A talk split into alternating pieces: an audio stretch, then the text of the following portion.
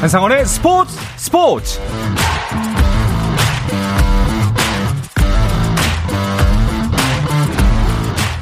스포츠가 있는 저녁 어떠신가요? 아나운서 한상원입니다. 자, 오늘 하루 이슈들을 살펴보는 스포츠 타임라인으로 출발합니다.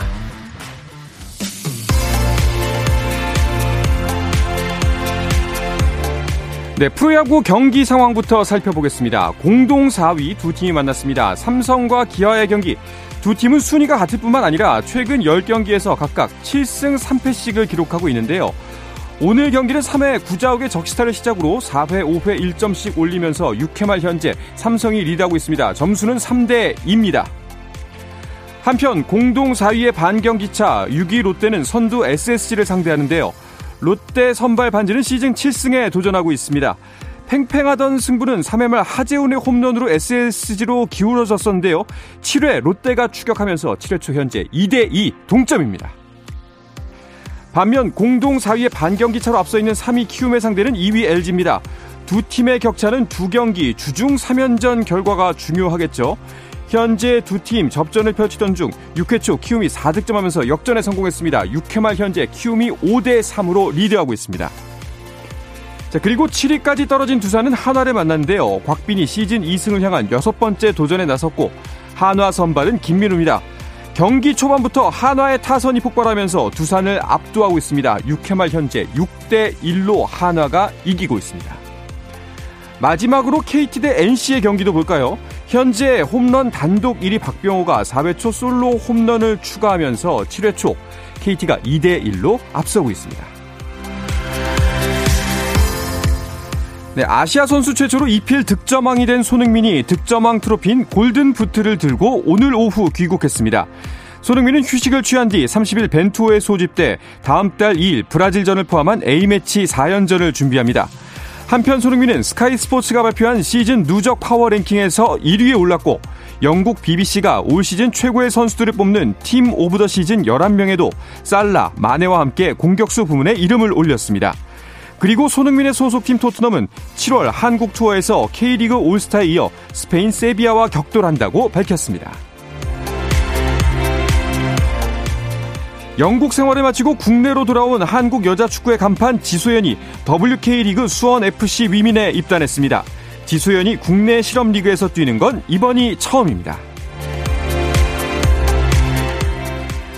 국내 프로농구 현역 최고 슈터로 꼽히는 전성현이 인삼공사를 떠나 대의원 자산운용으로 이적했습니다. 계약 기간은 4년에 첫 해 보수 총액은 7억 5천만 원의 조건입니다.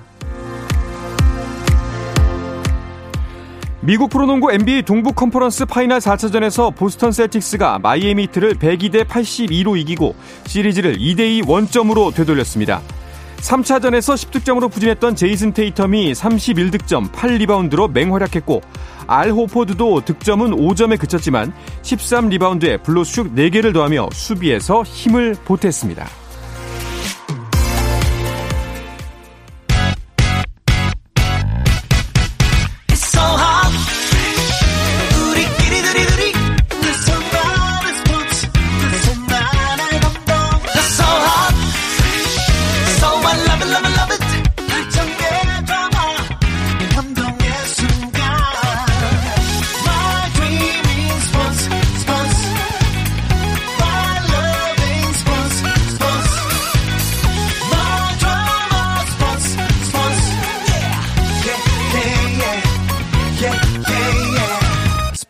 스포츠 No problem. 다양한 스포츠 이야기를 나누는 정 PD와 김 기자 시간입니다. 정현호 KBS PD 그리고 일간 스포츠의 김지한 기자 나오셨습니다. 어서 오십시오. 안녕하세요. 반갑습니다. 자, 메이저리그 소식 주간 MLB부터 시작해 볼까 하는데요. 어, 오늘 우리나라 메이저리거들 경기가 있었나요? 네, 없었다가 생긴 어. 하루였는데 예. 김하성 선수가 원래 오늘 좀 휴식을 취할 예정이었습니다. 음. 그래서 사실 어제도 멀티히트를 기록하고 해서 네. 오늘 경기에 당연히 나올 줄 알았는데 또 이제 멜빈 감독이 23경기 만에 좀 휴식을 주겠다라는 인터뷰를 했었거든요. 네. 그래서 아, 좀 쉬겠구나 했는데 8회 대수비로 또 출전을 합니다. 어. 네. 이게 또 우리 회사 생활 하신 분도 알겠지만 어, 정말 잘하는 사원이 있으면은 위기 때마다 찾잖아요. 그런 그쵸. 것처럼 네. 사실 앞에서 이 로빈슨 카노가 수비랑 음. 공격에서 모두 좀 아쉬운 모습이 있었기 때문에 결국 김하성 선수를 찾았는데 아, 타석에서는 뭐 2타수 무안타로 타율이 조금 하락하긴 했지만 어쨌든 샌디에고가 끝내기 승을 거두기도 했고 김하성 선수의 어, 최근 타격이라든가 수비에서의 모습이 여전히 좋은 것만큼은 확실합니다. 네. 네. 확실히 그 일 잘하는 직원 이야기는 본인의 경험담에서 어, 나오잖 저를 안 찾더라고요. 아, 예. 네, 스포츠부 부장님께서는 네. 늘 주말 뭐 밤 가리지 않고 정현호 PD 찾으시길 바랍니다. 아, 감사합니다. 네. 칭찬인가요, 이거? 아니, 네. 근데 김하성 선수 요즘 활약을 보면은 뭐 네. 사실 그 뭐 공격과 수비 다 활약을 하고 있지만 약간 좀 번갈아가면서 나타나는 것 같아요. 네. 공격이 좋을 때는 좀 수비가 주춤하고 수비가 좋을 때는 공격이 주춤하고 요즘 어떤가요? 그러니까 지난 22일에 샌프란시스코와의 경기를 보면요. 이 경기에서 정말 이 김하성 선수의 수비력이 참 돋보였죠. 맞습니다. 두 차례나 이 백핸드 flip, 그러니까 잡자마자 한 손으로 토스해서 어 이제 6회 같은 경우에는 또 다린 러프 선수, 그러니까 네. 과거에 이제 KBO 리그에서 뛰었던 맞습니다. 이 러프의 타구를 병살 플레이로 연결을 시켰고요. 음. 또 2회, 아, 7회에도 어 이제 똑같은 이제 장면을 이제 보여주면서 이제 선행 주자를 아웃시키는 그런 어떤 장면이 있었는데요. 어, 이제 이 경기가 끝나고 나서 이제 매니 마차도가 이제 이런 얘기를 했죠. 우리 모두가 김하성을 사랑한다. 음. 우리는, 그러니까 그는 우리 팀의 핵심이자 우리의 가슴을 뛰게 한다. 음. 아, 말 그대로 이 어, 이 팀에서 샌디에고에서 정말 많은 신뢰를 받고 있다라는 것을 극찬이네요, 극찬. 예, 이 예. 말을 통해서 이제 확인할 수 있었고요. 다만 지금 좀 변수가 좀 하나 이제 발생을 하는 게 있었죠. 이 수술하고서 올 시즌에 한 경기도 뛰지 못했던 이 타티스 주니어가 곧 복귀한다는 그런 소식이 네. 예, 지금 나왔습니다. 다음 달에 이제 복귀를 할 것으로 지금 보여지고 음. 있는데 미국 CBS 스포츠에서는 이 타티스 주니어가 복귀를 하면은 김하성이 다시 유틸리티 역할을 할 것이다. 네. 아, 이렇게 이제 내다본 반면에 이 타티스 주니어가 복귀를 해도 김하, 김하성 선수가 여전히 음. 이 샌디에고 유격수 자리를 바로 내주지는 않을 것이다. 이렇게 또 엇갈린 정말 전망을 하고 있어서 네. 어, 향후에 김하성 선수의 입지가 또 어떻게 바뀔지 어, 지켜봐야 되겠습니다. 그러게요. 그 김하성 선수가 좀 주전 유격수 자리를 꿰찼으면 좋겠는데 타티스 주니어를 이제 타격에 집중하라고 음. 어, 외곽으로 뺄 수도 있다라는 네, 분석도 있더라고요. 어, 일단은 부상에서 회복한 지 얼마 안 된 상황이기 때문에 네. 당장 어, 수비 부담이 많은 유격수로 투입을 안 할 가능성도 있고 음. 그래도 김하성 선수의 플레이 스타일상 실책이 적은 편인데 네. 타티스 주니어 같은 경우에는 이제 화려하게 좀 소위 말하는 호수비도 많지만 그만큼 어 기본적인 플레이에서 실수가 나오는 경우도 꽤 있거든요. 그렇기 네. 때문에 최근 샌디에고가 분위기가 좋기 때문에 굳이 여기서 어 주전 유격수인 김하성 선수를 바꾸는 모험을 하지 않을 음. 것이다. 뭐 현지에서는 이런 분석도 나오고 있습니다. 알겠습니다. 우리의 바람대로 이루어지길.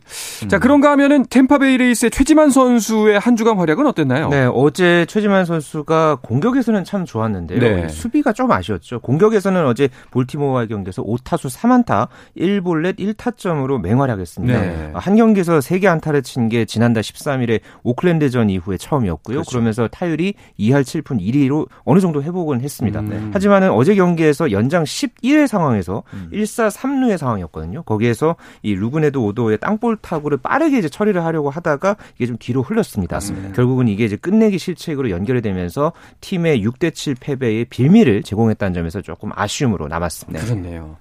아, 그리고 뭐, 뭐니 뭐니 해도 가장 관심을 모았던 거는 이제 네. 류현진 선수의 주말 선발 등판이었는데 음. 드디어 첫 승을 거뒀죠. 그렇죠. 네. 네. 조금 늦긴 했지만 이제 좀 시작이니까요. 6이닝 동안 무실점 호투로 어, 첫 승을 거뒀고 몬토요 감독도 이 오냐의 피칭을 보면서 어, 예전의 모습을 완벽하게 회복한 것 같다 하면서 이제 특히 제구와 변화구 구사 능력이 좋아졌다라는 네. 점을 덧붙였거든요. 근데 사실 저는 이 경기를 보면서 예전만큼 그렇게 완벽한 제구력은 아니라는 생각을 했는데 가장 좋은 점은 볼넷이 하나도 없었다는 점인 거죠. 그렇죠. 어, 역시. 네. 사실 이 신시내티 상대팀이 메이저리그 그 파워랭킹 최하위입니다. 음. 그만큼 이제 타선도 좀 약한 편이긴 하지만 어쨌든 어, 좀 빠르게 타자들을 요리하는 모습은 인상적이었고 이 6이닝 우실점을 마지막으로 했던 경기가 지난 9월 양키스전이었기 때문에 어. 거의 1년 동안 없었던 경기를 했다는 점에서도 좀 고무적이라고 볼 수 있죠. 네. 어, 이 정도면 류현진 선수가 좀 많이 돌아왔다. 어느 한몇 퍼센트 정도 돌아왔다고 보세요? 그러니까 공을 78개 던졌죠. 뭐 네. 뭐 직구, 체인지업, 커브, 컷 패스트볼 뭐 다양한 구질을 활용을 해서 뭐 빠른 공 같은 경우는 최고 구속이 92.9마일, 그러니까 약 한 149.5km의 시속을 네. 기록을 했었고요. 어, 뭐 경기 끝나고 나서 몬토요 감독도 그렇고 본인도 뭐 직구와 체인지업의 제구를 본인이 이제 본인 스타일이 제구로 던지는 투수로서 어 이를 계속 유지만 할 수 있다면 앞으로 경쟁력이 좀 더 좋아질 것이다. 네. 네. 본인 스스로는 어느 정도 좀 만족하는 그런 어떤 반응이 있었습니다만은 좀 사실 좀 그 안타를 좀 많이 맞았죠. 네. 그 안타를 이제 맞는 과정에서도 어 이제 거의 매 회마다 좀 이제 장타도 있었고 뭐 물론 이제 그 이후에 뭐 어떤 범타를 이끌어내는 어떤 위기 관리 능력이라든가 뭐 속구 구속이 어느 정도 90마리 이상 꾸준하게 나왔다는 이런 부분에서는 좀 긍정적인 요소들도 있었지만 일단은 첫 경기에서 그러니까 복귀 후 첫 경기에서 그래도 어느 정도 회복을 해서 음. 이렇게 던졌다는 것만으로도 좀 의미가 있었다 이렇게 좀 평가를 네. 해볼 만하겠습니다. 말씀하셨던 것처럼 장타가 좀 많이 나와서 네. 살짝 불안한 감이 없잖아 있었는데 뭐 만족할 만한 그래도 복귀 경기였다라고 네. 생각해도 될 것 같아요. 네. 앞으로가 더 중요해 보이는데 사실 그렇죠. 그 다음 등판 일정은 나왔나요? 아마 27일 날 등판할 것으로 보이는데 LA 에인절스전입니다. 그런데 이날 경기가 선발 투수가 아마 이 로테이션대로면은 오타니가 돼요. 어. 네. 드디어 류현진 대 오타니의 네. 선발 맞대결이 되지 않을까라고 이제 전망이 좀 되고 네, 있습니다. 그러니까 만약에 선발이 아니더라도 오타니 선수가 타석에 이제 들어서게 그렇죠. 된다면은 류현진 선수와 오타니 선수의 맞대결이 펼쳐질 가능성이 현재로서는 매우 큽니다. 일단은 네. 투타 대결은 거의 뭐 확정적이라고 봐야 될 것 같고 이제 그렇죠. 투투전이 과연 벌어질까? 네. 이것도 빅, 빅 게임일 것 같은데. 네. 네. 그리고 또 한 가지 에인절스에는 또 한 명의 MVP 타자가 있잖아요. 맞습니다. 이제 바로 2014년, 16년, 음. 19년까지 아메리칸 리그 MVP를 차지했던 트라웃인데 네. 이번 시즌 벌써 홈런이 11개입니다. 오. 오타니가 8개고요. 타율도 지금 트라웃은 3할 1푼을 치고 있어요. 그래서 아, 이제 네. 어, 유력한 MVP 후보라 볼 수도 있고 이 트라웃에다가 오타니까지 더해가지고 지금 아메리칸 리그에서 LA 에인절스의 공격력이 좀 상당합니다. 지금 팀 타율 그리고 팀 장타율, 팀 OPS 그리고 평균 득점까지 모두 아메리칸 리그에서 1위를 네. 달리고 있습니다. 네.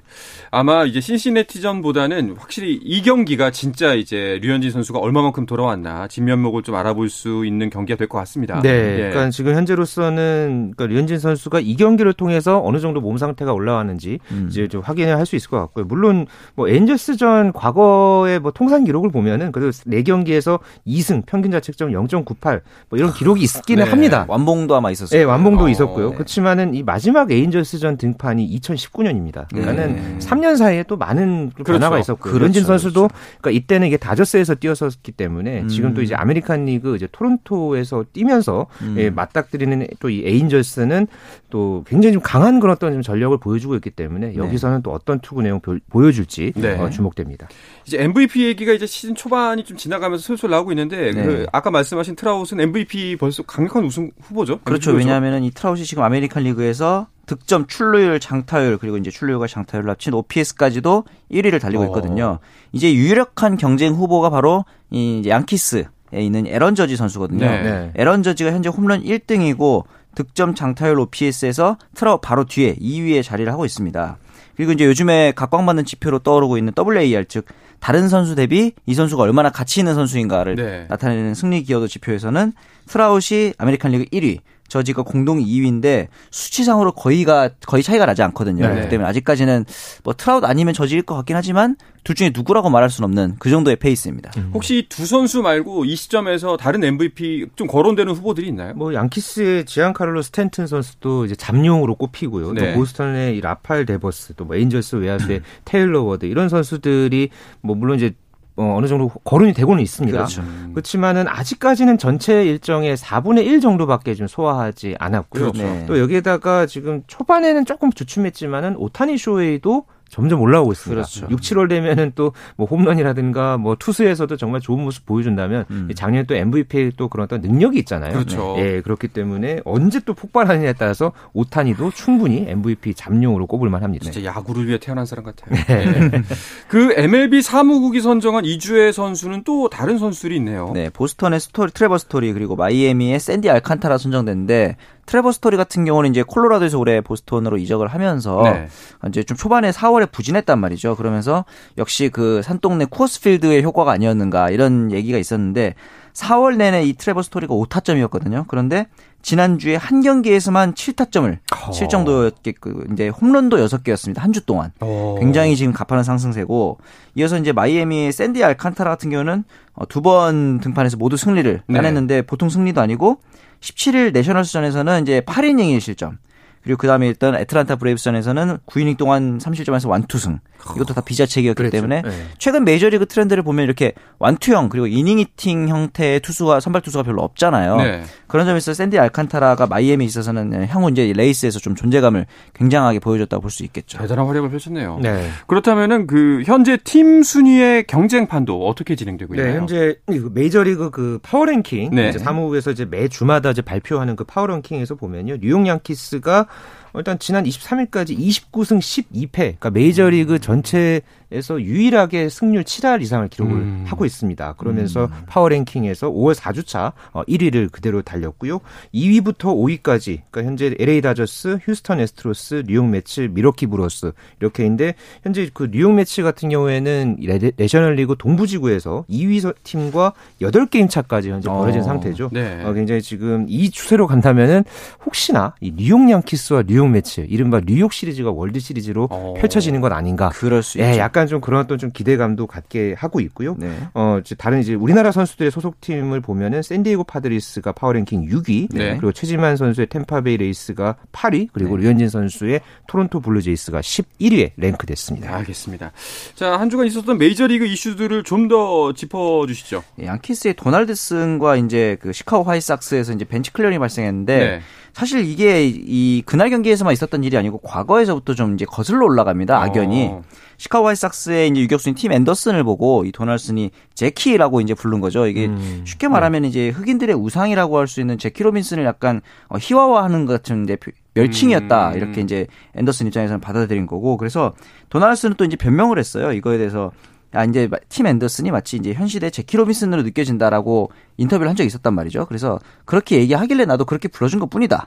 라고 얘기를 했는데 누가 봐도 그런 의미는 아니었고요. 네, 네. 심지어 이 상황에서 네. 같은 팀 동료인 도널드슨의 팀 동료인 에런 저지도 도널슨 너가 잘못했어라고 또 어. 인터뷰를 했단 말이죠. 이렇게 되면서 이제 도널슨이 과거부터 약간 그 악동 이미지가 있었던 선수인데 이번에 이제 벤치 클리어링도 이게 과거의 이슈들이 다시 또 이제 수면 위로 올라온 그런 케이스인 것 같습니다. 어, 또 어떤 이슈들이 있었나요? 네, 저는 그 앨버트 푸홀스 선수가 지난주에 이제 투수 마운드에 그렇죠. 올랐다고 그 소개를 해드렸잖아요. 네. 앨버트 푸홀스가 어제 피츠버그와 경기에서 홈런 두 개를 때리면서 일단 통산 683호 홈런을 때려냈습니다. 근데 네. 이 경기가 또 이제 푸홀스 못지않게 또 이 세인트루이스의 또 이 스타죠. 음. 이 포수인 야디에르 몰리나가 9회 마운드에 올라왔습니다. 아. 네, 또 굉장히 또 한 주 사이에 또 이 몰리나가 이렇게 또 올라와서 또 색다른 볼거리를 줬는데요. 네. 첫 타자인 이 쓰쓰고에게 홈런을 맞았습니다.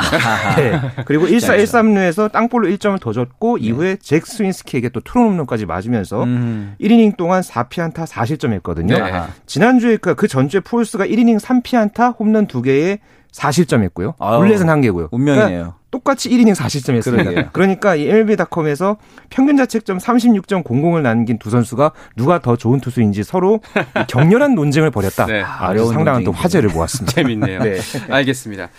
자, 이쯤에서 주간 MLB는 마무리할까 하는데요. 어, MLB 투어 한국에서 열린다는 이야기 지금 또 간단하게 전해지고 있습니다. 그렇죠. 자, 다 스포츠 다른 이슈들로 넘어가기 전에 잠깐 쉬었다 오겠습니다.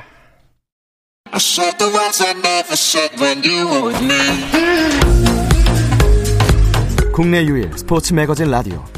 한상원의 스포츠 스포츠. 자 어떤 스포츠 이야기도 나눌 수 있는 시간 정 PD와 김 기자를 듣고 계시고요. 정현호 KBS 스포츠 PD 일간 스포츠 김지한 기자와 함께하고 계십니다 어, 다양한 스포츠 소식을 전해드릴까 하는데요. 그 지난주에 광주 양궁 월드컵 이야기 해주셨잖아요. 네. 이제 경기가 마무리가 됐겠죠? 네, 지난 2009년 울산 세계선수권대회 이후에 무려 13년 만에 국내에서 열린 양궁 국제대회였고요. 네. 이번 월드컵에서 우리 양궁 대표팀이 금메달 6개, 은메달 2개, 동메달 1개를 따내면서 역시 양궁 최강국임을 다시 한번 확인했습니다. 네. 김우진 선수와 또 최미선 선수가 각각 남녀 개인전과 단체전에서 2관왕을 달성해냈습니다. 아. 싹쓸이 했군요. 네. 그렇죠. 예. 그러니까 사실 대표팀이 언제나 새로 꾸려져도 어쨌거나 세계 최강인 거잖아요. 사실 이번 대표팀이 뭐 강채영 선수, 안산 선수 그리고 이제 남자 대표팀 같은 경우도 오진혁, 이우석 다 아시안 게임 혹은 김재덕 선수, 예, 김재덕 선수도 있었고 음. 올림픽이나 아시안 게임에서 다 봤던 얼굴들이었잖아요. 네. 거기서 이제 또 결승에서 이탈리아, 독일 같은 사실 세계 양궁계에서는 그렇게 어, 순위권에 있었던 팀이 아님에도 불구하고 올라온 나름의 상위 이제 랭커들인데 네. 이 팀들을 또 꺾고 우승을 했고 참고로 이 컴파운드 부분 부문에서도 이제 우리나라의 김윤희 선수가 개인전 단체전을 모두 석권하면서 이관왕에 또 올랐습니다. 어, 그 이제 양궁에서 리커브, 컴파운드 이런 종목 이야기가 나오는데 우리가 올림픽에서 보는 양궁은 이제 리커브인 거죠? 그렇죠. 예. 그러니까 활의 종류에 따라서 그게 컴파운드, 리커브 이렇게 나뉘어지고요. 네. 우리가 익히 알고 있는 뭐 올림픽이나 아시안 게임에서 볼 수 있는 그런 양궁 종목이 리커브인 반면에 이 컴파운드 같은 경우는 이 활의 양 끝에 이 도르래가 달려 있습니다. 어, 좀 크고, 네, 네, 좀 크고 그리고 그 케이블로 연결한 형태의 그런 활을 사용을 해서 이제 경기를 치르고요. 양궁 월드컵 그러니까 이번 대회를 비롯해서 뭐 세계 선수권 같은 이런 대회에서는 컴파운드 종목도 리커브와 함께 아. 예, 치러지게 됩니다. 네. 그 들어보니까 컴파운드는 남자 선수들은 시속 300km까지 속도가 나온다고 하더라고요. 그래서 네. 저희가 참고로 이 중계하는 입장에서는 예. 사실 리커브 같은 경우 쏜 다음에 카메라를 커팅하면은 딱 화살이 박히는 걸 볼 수 있는데 예. 컴파운드 같은 경우는 조금만 카메라를 늦게 커팅하면 이미 화살이 박혀 있습니다. 아~ 그래서 컴파운드 중계가 조금 더 어려운 편이긴 합니다. 아, 역시 경험을 또 이렇게 네. 말씀해주셨습니다. 네. 훌륭한 직원이에요. 네. 이제 앞으로 야근은 정현호 PD가 네, 네, 모든 야근 또 양궁 어쨌든 국제 신호로 또 담당을 또 네. 하셨었잖아요. 컴파운드를 해본 건 아니었지만 아, 네. 중요한 건 정현호 PD가 그렇죠. 네. 네. TBS에서 중요한 일들은 자 이렇게 근데 그 정말 세계 최정상의 실력을 갖고 있는데 네. 아시안 게임이 좀 연기돼서 그렇죠. 선수들은 많이 아쉬울 것 같아요. 그러니까 선수들이 그러니까 예선 라운드 도중에 이제 한 그 발언들이 조금 있었습니다. 그 그렇죠. 그 오진혁 선수가 이제 개인적인 생각으로는 이 아시안 게임 선발전을 다시 치른다는 게 고생한 선수들한테는 부당한 처사가 아닌가 생각한다. 아. 아, 나름대로 이 소신 발언을 네. 했거든요. 그렇죠. 근데 이제 이런 소신 발언은 물론 이제 본인보다는 좀 후배들을 위한 것으로 그렇게 좀 보여지고 있고요. 그 네. 그 당시에 이제 현장 취재진들이 그 이우석 선수한테 그 음. 오진혁 선수 이런 발언에 대해서 어떻게 생각하느냐 이제 물었거든요. 거기서 음. 저렇게 말해주시니까 우리 주장이죠. 음. 뭐 이렇게 또 이야기를 하면서 또 자기도 같은 생각이 실어주는 네, 네, 그런 어떤 마음을 이제 드러냈는데요. 네. 현재 양궁협회는 아직까지는 이 아시안 게임 대표 선발전을 다시 치를지 어떻게 할지에 대한 결정을 음. 내리지 않았습니다. 네. 왜냐하면 아시안 게임 일정이 언제 나올지 그 그렇죠. 아직 좀 불투명한 네. 상황이기 때문에 네. 그거에 맞춰서 지금 현재 양궁협회는 대응하겠다 이런 네. 지금 방침인데 일단은 아시안 게임 자체가 이렇게 연기된 것 자체가 유례가 없잖아요. 그렇죠. 예, 그렇기 때문에 이 도쿄올림픽 때는 선발전을 다시 치렀습니다. 하지만 또 아시안 게임에서는 또 어떤 결정을 내릴지 좀 더 두고 봐야 되겠습니다. 사실 이런 발언 인정을 해줄 수밖에 심정적으로는 얼마든지 인정일 수밖에 없어요. 왜냐하면 그렇죠. 올림픽 아시안 게임보다 더 어려운 게 선발전이거든요. 맞네요. 네. 네. 이걸 또 치러야 되니까. 그러니까 아, 선수들이 그러니까 그 선발전을 위해서 뭐 훈련하고 그렇죠. 또뭐 1차, 2차 선발전 또 뭐 국가대표 이제 또 뽑히고 뽑히고 나서도 그 본진을 뽑기 위해서 또 막 이렇게 음, 하는 경우들도 맞아요. 있었잖아요. 그러니까 정말 공정하게 하지만 선수들 입장에서는 참 피말리는 그런 어떤 이 경쟁을 하기 때문에 저는 네. 이 양궁 대표팀 선수들 박수를 보냅니다. 맞습니다. 네, 그렇습니다. 자, 그리고 이번 주는 그 프랑스 오픈 테니스 대회를 주목해야겠죠. 22일에 개막을 했습니다. 했습니다. 네. 그러면서 역시 그 클레이 코트의 강자인 나달이 14번째로 왕좌 탈환을 노리고 있는데 참고로 이제 백신 거부로 호주 오픈에 불참했던 조코비치도 1라운드에서 승리를 했고 나달 같은 경우는 이제 갈비뼈에서 왼발 부상이 또 있었는데 네. 일단은 1라운드에서 승리를 하면서 어, 회복이 어느 정도 많이 된 모습을 보여줬습니다. 네. 어, 나달과 조코비치 뭐 전통적인 강자고 그 외에 또 어떤 선수들을 주목하면 좋을까요? 네, 러시아의 세계 랭킹 2위인 다닐 메드베데프 선수를 이제 주목할 만하고요. 네. 또 독일의 세계 랭킹 3위인 알렉산더 즈베레프, 또 그리스의 세계 4위 스테파노스 치치파스 어, 이런 또 영건 선수들의 도전도 상당히 거셉니다. 네. 그 중에서 또 최근에 가장 이 남자 테니스에서 뜨거운 선수로 주목받고 있죠. 음. 19살 신예인 어. 스페인의 세계 랭킹 6위 카를로스 알카라스의 상승세가 과연 이 올 시즌 초반에 어 이렇게 3승 4승을 거뒀는데 네. 어, 이 상승세가 이번 프랑스 오픈까지 이어질지 네. 아, 상당한 관심을 받고 있습니다. 무섭더라고요. 지금 그렇죠. 19살이잖아요. 그 맞습니다. 예, 굉장히 어린데도 실력이 어마어마해서 이 알카라스의 돌풍은 프랑스 오픈에서 어디까지 이어질지 그렇죠. 올라갈지 정말 궁금합니다. 이 알카라스 선수가 이제 가장 좋은 점이 포어핸드거든요. 네. 이 클레이 코트인 프랑스 오픈 특성상 다른 선수들이 어, 포핸드의 파워가 다른 코트에 비해서 떨어지는 편인데 네. 그럼에도 알카라스의 포핸드는 여전히 강력할 것 같고 어. 한 가지 이제 관건이라면 역시 서브 첫 서브 성공률이거든요. 네. 알카라스가 어, 다른 top ranker들에 비해서 이 부분이 좀 떨어지는데 첫 서브에서 이제 자꾸 폴트가 난다면은 그 이후에 서브의 힘이 많이 떨어지기 때문에 네. 특히나 랠리가 많은 어, 프랑스 오픈의 특성상 만약에 첫 서브에서 계속 폴트가 나온다면 알카라스 입장에서는 조금 어, 불리하게 작용할 가능성도 있긴 합니다. 근데 이제 그 알카라스 선수 이제 얘기가 나와서 이제 프랑스 오픈에 이 알카라스 선수가 있는 이 조가 시드에 있는 네. 이 그 조를 좀 제가 봤는데 대진표가 정말 대단합니다. 아, 그래요? 만약에 이제 알카라스 선수가 8강에 올라가면 아까 제가 이제 우승 후보로 이제 얘기했던 알렉산더 즈베레프를 8강에서 만나고요. 네. 이 바로 반대편에 이제 8강전 상대가 누구냐? 나달과 조코비치가 어. 8강에서 만나요. 아~ 만약 그대로 올라가게 되면 대진표 잘못 짰네요. 네, 네. 그러니까 어. 조편성이 정말 이번에 시드가 음. 이제 약간 좀 이렇게 변형이 벌어지면서 그렇죠. 이렇게 됐고요. 그렇게 되면서 나달과 조코비치가 만약에 8강에 올라간다면 이게 2015년 이후에 처음으로 프랑스 오픈에서 8강에서 만나게 아, 되는 음. 예, 그런 상황이 됐습니다. 네. 결승전 못지않은 8강전이 현재로서는 점쳐지고 있습니다. 야. 그 듣기로는 프랑스 오픈 이제 클레이 코트잖아요. 우리가 네. 말하는 그 흙색 코트. 네. 맞습니다. 어, 일반 클레이 코트랑 좀 다르다고 들었거든요. 그렇죠. 이 코트의 재질이 앙투카라 그래서 이제 벽돌을 분쇄한 흙이거든요. 어. 특히나 이렇기 때문에 이제 좀그 수분의 흡수력이 굉장히 좋은 편이어서 네. 기후가 굉장히 비도 많이 오는 유럽 기후에 맞춘 코트이기도 하고 이 클레이 코트의 특성이 뭐냐면 또 호크아이 시스템이 없습니다. 아. 왜냐하면 이제 워낙 흙이니까 잘 보이겠지라고 생각을 하기도 하고 이 전자기기의 특성상 흙에는 투과율이 떨어져서 정확성이 떨어진다고 하는데 그래서 이제 판정 시비가 또 많이 나오는 문제점이 있기도 하거든요. 네. 이런 부분들도 이번 대회의 변수가 될 수 있습니다. 그러니까 예전에 그 프랑스 오픈 관련해서 그러니까 우리나라 그러니까 이제 우리 그러니까 대한민국에서 이 프랑스 오픈을 홍보하기 위한 그런 행사를 한 적이 있었거든요. 음. 그때 이제 서울 광장에서 이제 클레이 코트를 실제 아, 그 프랑스 만들어서. 오픈에서 사용하는 그 클레이 코트를 이제 사용하는 것을 한번 만져보고 했는데 네. 어 진짜 좀 느낌이 많이 다르더라고요. 아, 음. 예, 그러니까 우리나라에서도 뭐 그런 뭐 흙코트도 있고 하지만 네. 확실히 프랑스 오픈에 어 이제 그런 흙코트를 홍보까지 할 정도니까. 예, 이 프랑스 오픈의 이 클레이 코트에 대한 자부심이 참 대단하다는 것도 어 그렇게 좀 볼 수 있었습니다. 네. 알겠습니다. 자, 이번 대회는 우리나라의 권순우 선수도 출전을 하고 있죠. 그렇죠. 이제 24일에 이제 밤에 안드레이 루블레프 선수를 상대하는데 이 선수의 세계 랭킹 7위입니다. 아, 솔직히 높네요. 말해서 네. 이게 쉽진 않죠. 왜냐하면 앞서 로테르담 오픈, 두바이 듀티 프리 챔피언십에서 모두 어, 권순우 선수 졌거든요. 하지만 어, 권순우 선수는 인터뷰에서 10위권이든 100위권이든 어, 경기 앞서는 마음가짐은 항상 같기 때문에 네. 이변을 노린다라고도 얘기를 했으니까 기대를 또 한번 해보겠습니다. 네. 찾아보니까 현재까지 권순우 선수가 프랑스 오픈에서 2승 2패를 기록했더라고요. 네, 좀 맞습니다. 많이 이번에 좀 선전을 했으면 좋겠다 하는 바람이 있습니다. 네.